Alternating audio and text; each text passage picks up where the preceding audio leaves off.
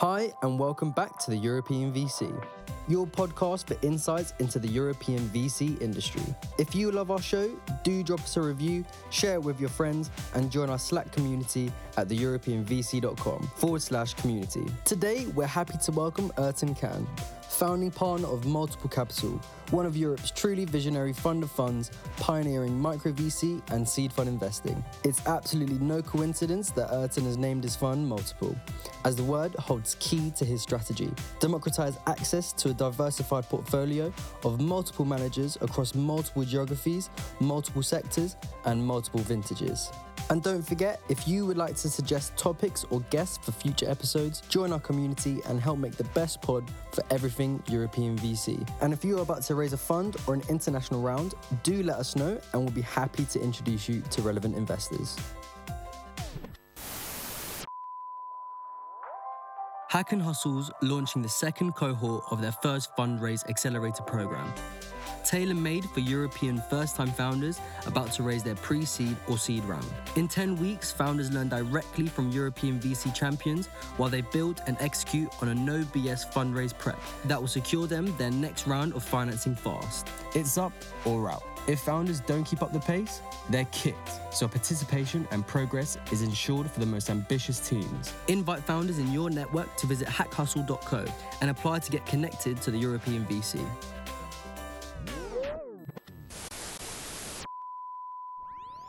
Ertan, welcome to the European VC. We're so happy to have you. Before we start, I need to say I'm super excited today because we have so many amongst our audience just dying to hear from someone like you who spends all your time looking at emerging managers and the value that they can get from hearing your perspectives you know, it's just incredible. So, Ertan, thanks a million for joining us. I'm happy to join. Thank you very much for the invite. I'm happy to share, you know, some of my views. Awesome. Ertan, before we jump into the origin story of Multiple Capital, I just want to uh, make something clear, which is you do both angel investing in the very small funds and then you invest out of multiple. I'd like to hear just to have that nuance to it and also so that the people listening in can hear that, oh, if you're only doing a 2 million fund as your first fund, Ertan is still very relevant for you to be thinking about.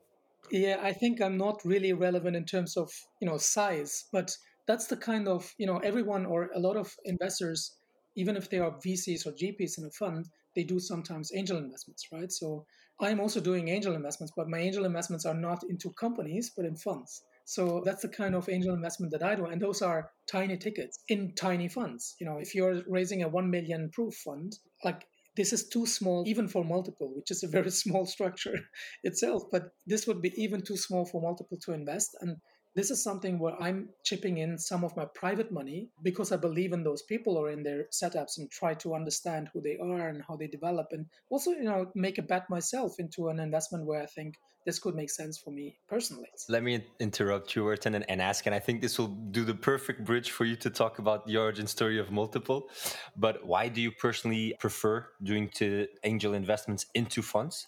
Rather than super exciting startups. You know, a lot of startups also cross your views, I'm sure, on a daily basis. To be honest, I don't feel that I'm the right angel investor in startups. I am, by the way. I've done, I think, two angel investments in startups too. I met them through my work with multiple, and we're still like, they are startups, we're working together even. So it makes sense from my personal view of you know what that startup really does related to multiple and the asset management industry or venture capital industry. But I couldn't invest into a deep tech company, for example, or I couldn't. I think I'm not able to understand if Tier or Gorillas or Deliveroo or something like that will be the next big thing. I'm just not this kind of investor, and because of my work with multiple, you know, where I try to understand who of the emerging managers and GPs might be good investments, and that's again something like diversifying your risk by investing in someone who is able for you to source and select and invest into companies that might be great companies. So I'm trusting those person to invest into a handful of companies or a dozen of companies. I'm better in doing this. So I'm better in understanding, you know, if someone is a good investor into tech companies versus investing directly into tech companies. That's I think the simple answer to that. So I yeah, maybe the changes in the future, but today I'm an angel And, uh, I have the feeling that all startups that are building solutions for the VC world will now cram your LinkedIn after this. honestly, I get a lot of noise in LinkedIn because people don't understand that I'm an LP. They think I'm a VC, right? And that's why I think if I get 10 LinkedIn messages, nine of them are pitches from startups. they don't understand the LP side. I don't understand what they do. Most of the time, I don't have this time and, and, and resources to go through the pitch deck. And, you know, it's not my job. It's not like I don't have really time for doing this. So unless someone is really specialized in something and knows someone and has a network and gets access to a, a company where he can put some time into it, I wouldn't have time to look into all those LinkedIn messages uh, when it comes from a startup itself, right? So sometimes I get a LinkedIn messages from startups. They understand what I do and they ask me to introduce to any fund. Like even that is sometimes difficult. But imagine if if I get 1,000 emails from startups. um, helping them to find out who the right VC is is just uh, a lot of work and a lot of time commitment that you need, which I don't have at the moment. You can always forward it to us. I'm kidding. I'm going to derail this a bit because you said something that I'm actually really curious to know in knowing your opinion. And sorry for the marketing, but associated to our podcast, we started doing a thing with founders. We explained the business of VC almost as if you were a VC, but then we kind of deconstructed to say, okay, but then what does that mean for your startup? Mm-hmm. And it's amazing how insightful founders have been finding these small courses that we're doing. And even when I think of my personal journey into kind of start understanding what VC is, so going from, oh, VC is cool because it's everywhere, it's marketing, right? And then understanding really what it was, it was a long process and it was painful and sometimes and expensive as well. It always makes me think about the transparency and the openness of the industry and I think we've gone a lot forward over the last couple of years. But do you have thoughts about that of what could be done to make our industry a bit more transparent and more understandable for general people, but also for founders, because that's part of our target, right? So I think one of the things that makes it more transparent are uh, sessions like yours, right? So podcasts where people are sharing their views or sharing their experiences. You ask questions, and I think that's part of the transparency. It is still a very and it will, I think, be always a very intransparent ecosystem or market. Why? Because the universe of startups or you know creating a company is so wide, right? So if you look at Europe alone, you have probably I don't know hundred thousand potential startups every year, right? So companies like people who are who are thinking about founding a company and trying to raise capital and reach out to angels or VCs probably there are hundreds of thousands every year. So that's the reason why the market accessing companies and you know raising capital is still inefficient. There is no efficiency in that market, in my opinion. But it gets more efficient by you know funds that do a better work in terms of publishing documents, publishing information. Like for example, I remember Seedcamp; they have published the pitch deck right? So how they pitch to their investors, and it gives so much insight into Camp and how they think and how they build their company.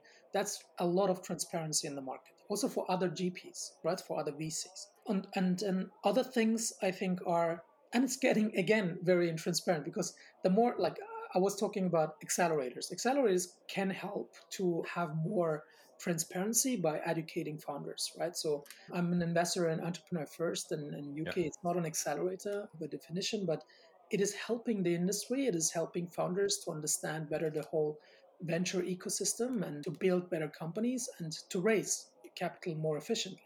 And there are other companies like EF who are doing the same thing. So this all helps, and I think podcasts, public information available for a lot of founders as well as GPs. There is a group called Venture Lab at the ORSU. Yeah.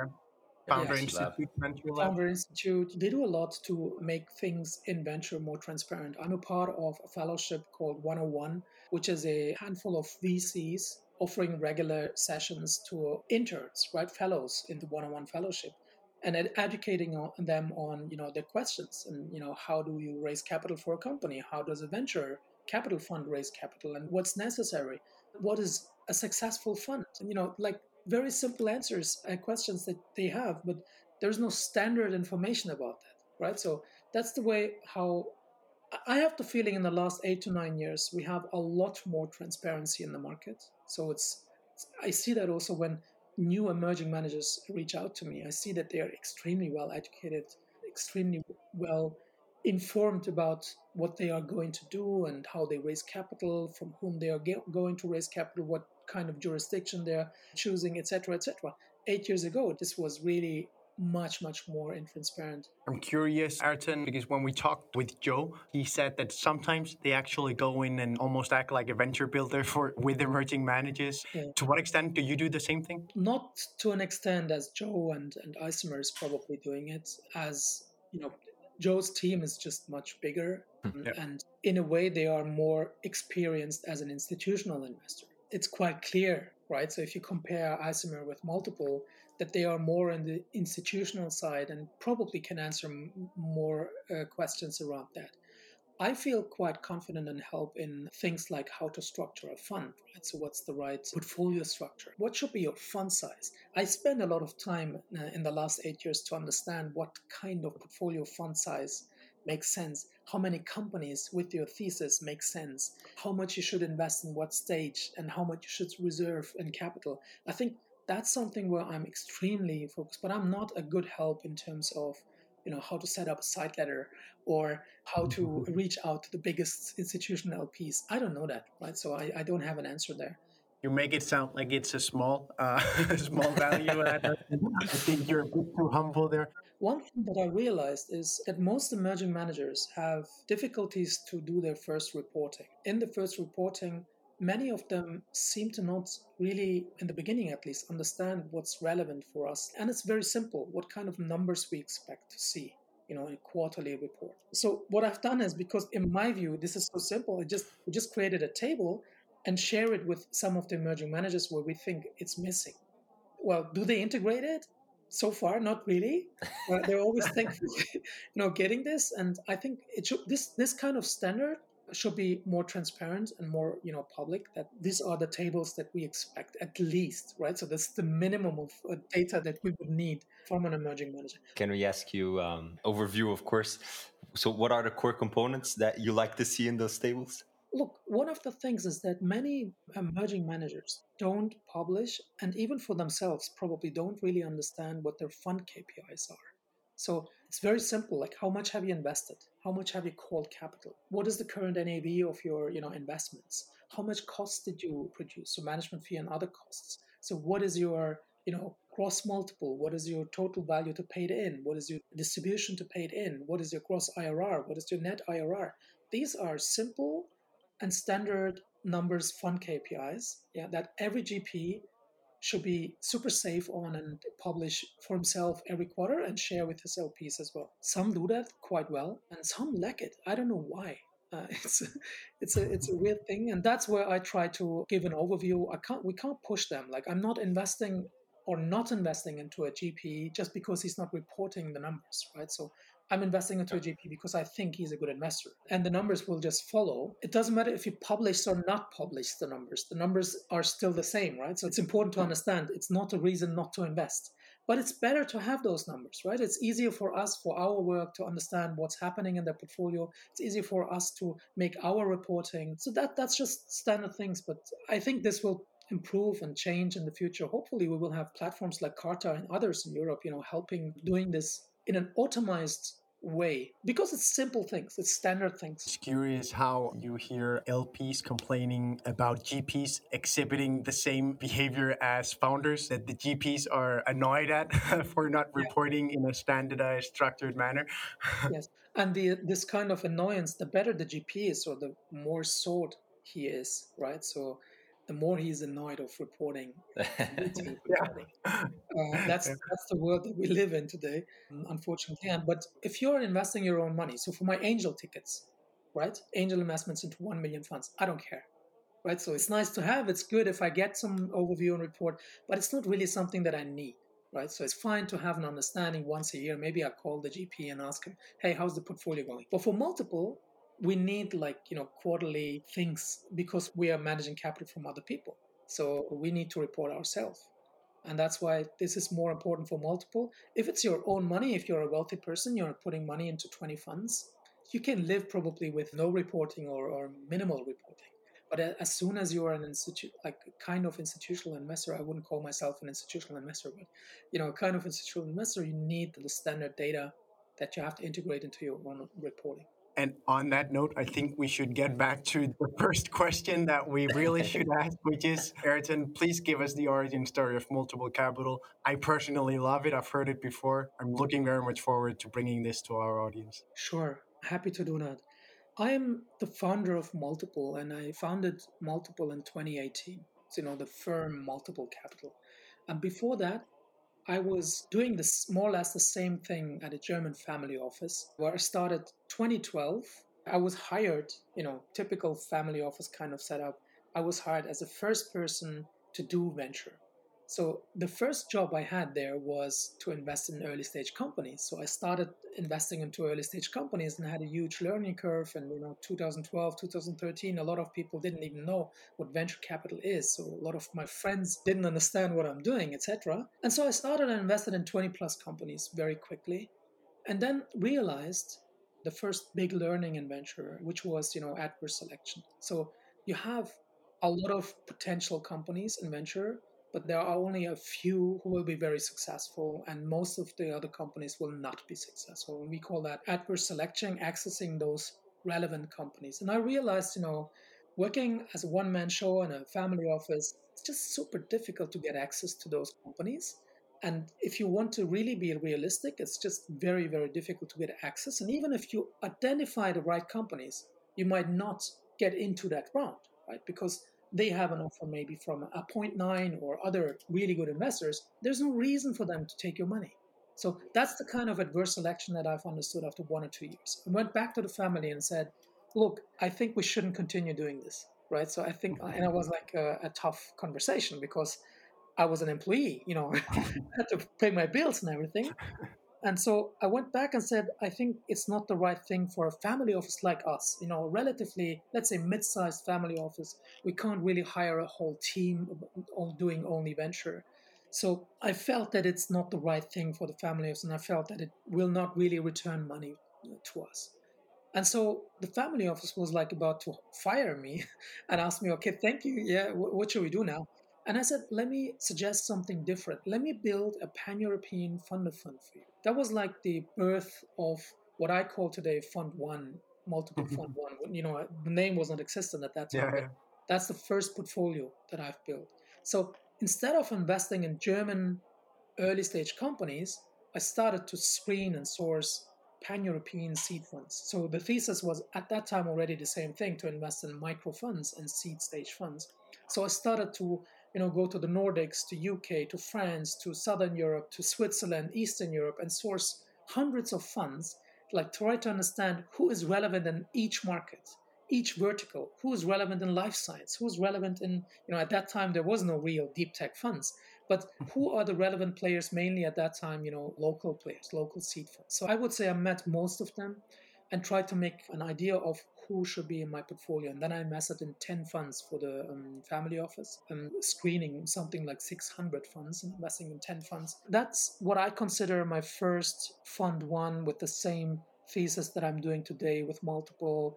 And I really felt that I found my own niche, right? Mm-hmm. So everyone else was focusing on something else. And I had the feeling I'm one of the very, very few at that time really going to other countries and investing into other VC funds. Just an example, at that time I've invested in two UK funds. In both of those UK funds, I was the only non-UK LP. You, yeah, you can't yeah. even imagine that, right? Today, so no. it's uh, and still, most of the funds, emerging managers, seed funds, raise mainly local money. Yeah. So you don't have a Swedish family office investing into a Spanish fund or a Spanish family office investing into a Finnish fund. You know, very rarely does that happen. I've been involved in those conversations, and they are tough with the LPs, and they are tough conversations because there is some kind of um, I'm not sure if it's risk aversity. I'm not sure what it is, but those are really really tough conversations, right? What I've found in Denmark is always that it's a question of affinity, national affinity. So the family offices most often want to invest in something close because they've made a lot of money and now they want to give back. And sure we could give back to Italy, but I think I want to give back to southern Denmark. but imagine, just to give you an example, Andreas, if you're investing into public equity, and most family offices do invest in public equity, imagine you wouldn't invest into Apple and yeah, put yeah, it yeah. into the Danish phone maker, right? So it does just doesn't make sense, right? So that's that's what I'm trying to explain for years now. You don't know where the next Skype or the next TransferWise or the next Revolut will be created. UiPath was created in Romania. No one expected a company like that coming out of Romania. So it's not like enough to invest, in my opinion, only into a local company or a local fund if they are investing locally. That's a big, I think, misunderstanding of the venture ecosystem. I think today, most of players like Multiple should be more and more global, right? So try to build, if they can, if they have enough capital, should be built a global portfolio because we don't know where the next companies will be created. And if you want to be part of those next outlier companies, you have to be very open in terms of geography and vertical. I'm trying to uh, say the same thing to everyone I meet in the VC world about what GPs should be doing, because at least, of course, for the small GPs, the very small ones, I think it still makes sense to be geographically focused. Yes, I agree. But for a uh, 50, 70, 80, 100 million euro fund, that's where you need to start focusing on Europe as a market. so I, I, have a very detailed opinion on that. Do expound on it? Yes, yeah, sure. Yeah, yeah. Um, so one thing, maybe I can start with thesis of multiple, which was always to invest in either local generalists, small funds that invest in one region and broad in the topics. So as a generalist fund, or you invest into one vertical, one niche, and then in a wider region. So just to give you an example, either you are a, a Nordics focused seed fund or you are a fintech focused pan European fund. I think it's very difficult for seed or small funds to be a global investor. I don't believe in the really in the generalist pan European or even global generalist seed funds. It's very, very difficult to do that and it just comes down to the number like the universe the number of companies that you have to screen or have access to. The bigger the markets right the higher the number if it's generous. If you're reducing it to one vertical if you're doing only life science or only you know some specific thing then you're reducing the number of companies that you're going to look at. So the only thing i think the only vertical that i see where it's truly a global game at the moment is the whole blockchain and crypto venture part where people, even if they are based in Eastern Europe, are investing into global projects. So that's something that is new. But a life science focused fund, it's very difficult for them to source if they are in France to source US companies early stage. And then it comes to the next question is if the funds are becoming bigger. So if you are an atomico and you do multi-stage, multi-region, you have a huge team, then it's different, right? So you're investing later. Later stage, you have less companies to look at. So it's not the same as seed stage.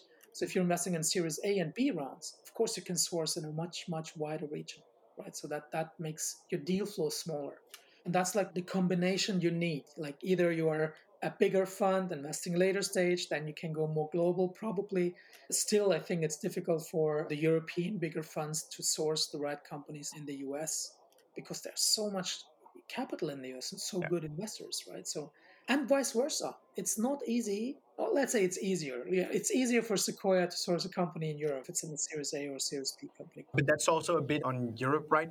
because we have so few funds who have done a lot on the PR front in the same way yeah. as they have in the US. Uh, that means that we have more people in more founders in Europe who knows Sequoia and a16z than who knows Index and Accel. That's a sorry state. yeah, that's right.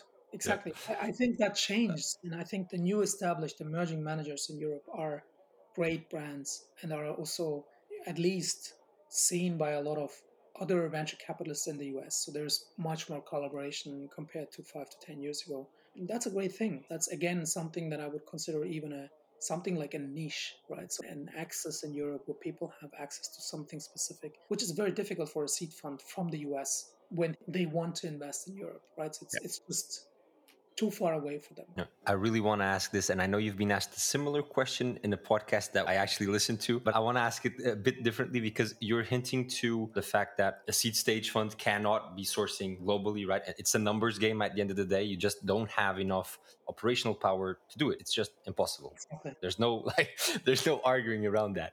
This is my opinion, right? So yeah, uh, exactly. But but it brings in another topic, which is could venture be made more scalable? The same way for example you know netflix industrialized the filmmaking industry you know. The quantity of content they create now is astonishing if you compare it to 15 years ago. But the quality is that, that that is also true. That is also true. They've been taking home some big medals at uh, Cannes Festival. exactly. And, and but point being, is there anything there that you see as opportunity areas that excite you to make the operating model of venture more efficient, more quick, more scalable? There are two parts uh, on this question. I think one question I think I've answered with one of my previous comments by you know the universe of companies. And even today we have even a bigger universe of startups because a lot of people are you know creating companies. And mm. the other thing is like because it's new things it is very difficult to understand what is the next new thing right? So two years ago no one really looked at blockchain companies blockchain and crypto from a venture perspective. This is now the big thing this year right? So everyone eh, has FOMO and investing a lot of money into venture projects, venture blockchain, venture crypto projects.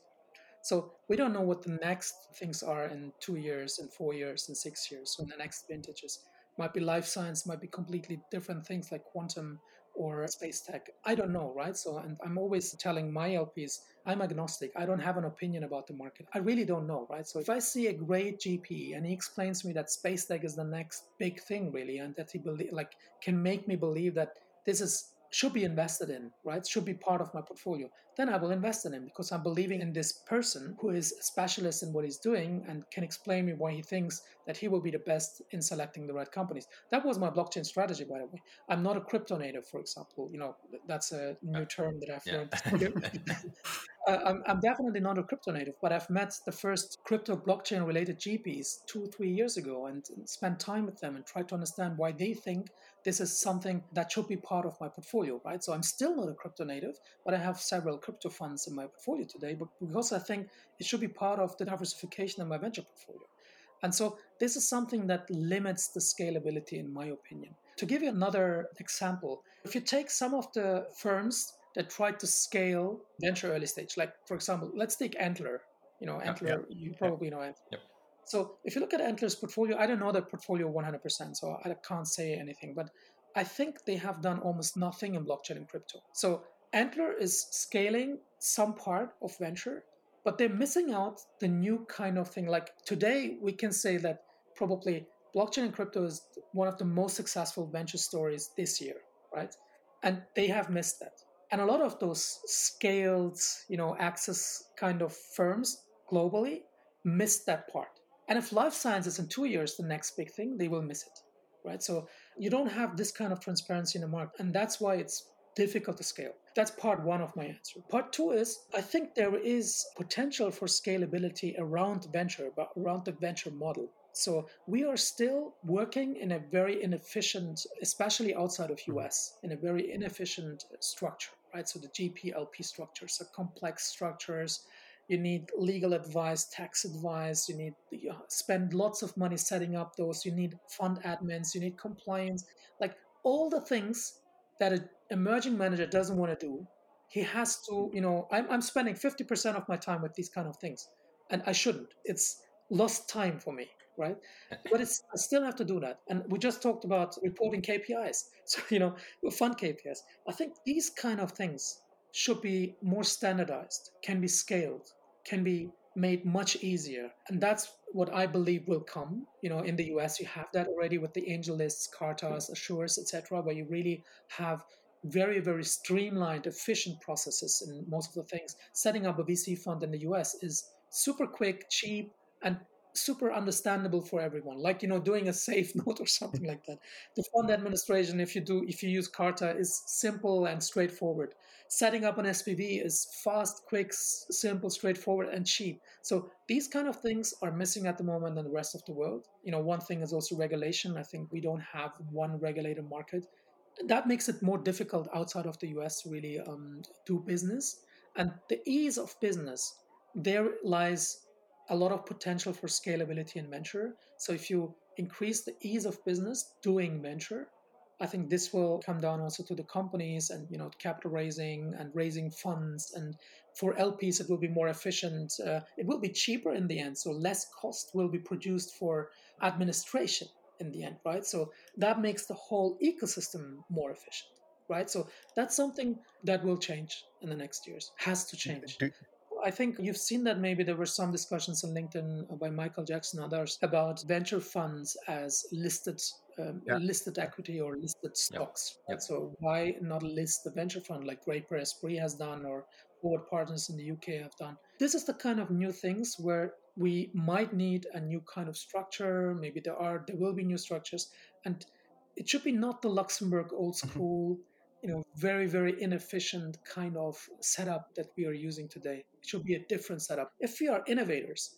if we invest in innovation and if we create you know software products and and the Cartas of this world then this should be faster created also for the venture world. And then maybe from the venture world should go into private equity should go into hedge funds should go into other asset classes. Because all of those old school asset classes are managed extremely less efficient or not efficient right? So there's there's huge potential I'm curious, Ertan. One thing we have seen is, of course, we're seeing a lot of players trying to make SPVs easier to create by clever tech. But we're also seeing emerging managers using SPV structures to break into venture. So instead of going out raising a fund, they raise multiple SPVs. What are your views on that? Is it something that for you personally and for multiple is completely not interesting? But you're happy because it's something that generates track record that you can then look at when they start raising a fund? It's a very good question, Andreas, and uh, it's something that I'm like thinking a lot of about because like the real the real answer to that is I think raising capital for one specific thing is much easier than raising capital for a blind pool venture fund, right? So, in other words, if you are an emerging manager and you want to raise a 10 million fund, it is much more difficult to raise the 10 million fund that you want to invest to 20 or 30 early stage companies in the next three years. So you have to convince LPs about your thesis, about your person, etc. They have to trust you and give you money. If there is a company and the company raises a Series B or Series A, you know, and there is five million left, and you offer this five million an SPV to a handful of LPs, yeah, I don't know why, but everyone jumps on hmm. that, right? Because they think that's the you know next big thing. But you know, clearly as some kind of miseducation yeah. right, in this ecosystem and in the LP's use. Everyone wants to cut corners, yeah. right? So everyone wants to thinks that he is able to select the one single company that will be the super outlier by investing just in one or three companies, but putting a lot of money through an SPV very quickly. So one of the placement agents um, I worked with in the past said, Ertan, well, raising for you takes us something like six months, you know, raising a two million or three million ticket with with an interested LP. Raising for an SPV takes a week. Yeah. With the same LP. Yeah. And that's like that's that's I think I personally think that is a proof for the broken ecosystem. Yeah. Right? People don't understand venture and don't understand that venture is a super high risk game. Even if it's a you know an SPV and to a Series A or Series B company, there is a very good statistic from Horsley Bridge, which is public in Twitter, that based on their analysis, they have a, a write-off ratio of 60% in early stage deals and a write-off ratio of 50% in late stage deals. So the people think if I invest in late stage, I will not lose money, which is just wrong by data, right? So you will still lose 50%. In early stage, you will lose 60%, but the upside is much, much higher. So the whole thing in venture, in my opinion, is diversification. If you want to invest as an LP long term, there is no other way to beat the market sustainably. There is no way to beat the market unless you are maybe, you know, an early investor in Sequoia and still an LP in Sequoia or this kind of fund. But most of the LPs today can't invest in a Sequoia, right? So there is no room for new LPs in Sequoia. So just about you know thinking I could invest in Sequoia and could have you know a great allocation in venture is not enough. You need someone like Isomer or Multiple, or you do it yourself, right? So you really go through the market and try to understand who are the ones that I should bet on. But to your back to your question, sorry, I'm talking. Um, we enjoy uh, it. Too much. it's a. I think it's a proof for some kind of broken system at the moment, and FOMO that people can raise for an SPV in a week millions of money from LPs who, on the other side, need months or sometimes years to invest into a fund right into an emerging GP. And with that fund, they would have earlier access to the right companies. Yeah. Right? So typically, if it's a seed fund. So that's my two cent on the SPV um, situation at the moment. Because you point out the problem, and I completely agree with it. But I'm curious as to what you see as being the underlying reason. I have the thought that it's very much an ego thing. As I said, I think the underlying reason is that people think they can beat the market, that they cut, that they can cut the corners, that they can like make a deal, mm. right? So yeah, that's you know, someone offered me an SPV. That sounds like a great deal. You know, we can cut the corner, beat the market, and we'll have a 10x or 100x investment here. And of course, if this is provided to you, if someone brings you an SPV, he will sell it to you, right? So he yeah. will not say, "Hey, look, this is an SPV, but we have a lot of risk in that company. Yeah. You know, you should probably not invest." He will come to you with this SPV and tell you, "This is the greatest company that I have." And you should invest in it, I get 2% management fee and 20% carry on that one single company, right? So it's a great deal for the person offering to you. And he can raise in a week. Imagine, you know, a venture fund, he needs a year to raise 10 million, 20 million sometimes. And some of those funds have needed three years to raise the first yeah. 20 million. Don't forget, an SPV is sold. It's a product where people earn money with the SPV. There are fees related to that SPV. It's sold, and it's sold as a great company. And then LPs think, now it's we have great access to one single company right? We don't have to invest into a blind pool and have risks and you know write off companies. That's another big thing people are afraid of. They don't want to lose companies. Like what i'm telling to my lps is always we will lose companies. That's part of our business right? So in venture if you invest early stage it's just part of the business. Of course we will lose companies. And probably we will lose even 50% of our companies. But it's it doesn't matter. Yeah. if we have five great outliers out of 500 companies, we could lose 495 companies and it wouldn't matter, right? So that's the kind of thing that it's super simple to understand, in my opinion, but it's, it's it was very difficult to make them understand this little thing. No one can accept to lose 50% of his investments or 90% of his investments, like the idea. And the thing with SPVs, they think it's just less risky. It's like a safe bet and venture you know one single safe bet in venture. And if the syndicate looks good like if this company will be sold to you as you know this is an spv you have access to it and you know Accel is investing with you and atomico is investing with you and this and that and he and who you know you have a great syndicate. So you can't lose this company yeah. the fact of the matter is that accel and index is investing in 50 other deals that month so even Accel and Index, I mean, of course they will lose company. Of course yeah. they will have like imagine all of the companies would be outliers in Accel and Index portfolio. It's not it's not possible. No. And typically, if there is room left in a syndicate for an SPV or yeah. kind of, then this is probably not the very best company. Otherwise, exactly. you know, they would fight for exactly. the for the room and wouldn't let anyone in in that yeah. company. Exactly. I'm discussing a lot about that, even with other VCs and GPs, and especially, of course, with LPs, because it's a wish thinking, right? So that they have access as a no-name firm, access to the greatest companies. Why should you? Yeah. Why should a founder take your money? And if, let's say, if there is this kind of it will be a tiny kind of access if there is really a great company and great SPV. But to your question, if we have thought about it, right? So my current business is primarily to invest in primary funds. So I'm investing into funds. I don't use SPVs for this. You know, we have one fund, and with that fund, we have LPs in the fund, and we are investing in other funds technically, I think it is something that could be done in the future. Could be an SPV for a specific funds, could be an SPV for a specific LP who wants to invest only in specific funds. For example, I don't know, an impact focused fund of fund, a blockchain focused fund of fund could be set up as an SPV, right? Technically, if you don't want to go out and raise capital and market your fund and be regulated. Yeah. And then the other thing is, of course, like Isomer is doing that, right? So Isomer is a hybrid fund of funds. So they are investing in funds and in companies. Multiple is not doing the second part at the moment, so we are investing only in funds. So far, at least, I would say very successfully investing only in funds. Yeah. But it's something that LPs expect. Like LPs think it is, again, they think it is a way to improve returns. And we might also offer something like that in the future. At the moment, we have 600 companies in our portfolio, right? So from those 600 companies, of course, there are probably 20 to 30% interesting companies so it's 200 plus companies that are interesting in our portfolio. So we could set up SPVs for accessing those companies at later stages. That's something in the future that we think about, but still, like I talked publicly about what I think, you know, of selling SPVs to investors.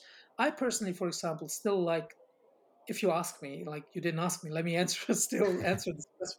But I personally think that instead of selling one SPV into one company, I like the idea of having again a portfolio of companies. So if I have 500 companies in the fund of fund portfolio, I'd like to set up a vehicle to try to invest into the 50 best companies in my portfolio, right? Yeah. So this is still a diversified portfolio, it's still like a fund, right? But we know the companies, we have access to the companies. So that's the kind of idea that I've pitched to a few LPs but it's still too diversified for them. It's it's a, it's a uh, they don't get to do it themselves. That's the problem. yeah, you don't have to reply to that. Thank you for listening to this week's episode of the European VC, your podcast for insights into the European VC industry. If you love our show, do drop us a review, share it with your friends, and join our Slack community at theeuropeanvc.com forward slash community. And don't forget, if you would like to suggest topics or guests for future episodes, join our community and help make the best pod for everything European VC. And if you are about to raise a fund or an international round, do let us know and we'll be happy to introduce you to relevant investors.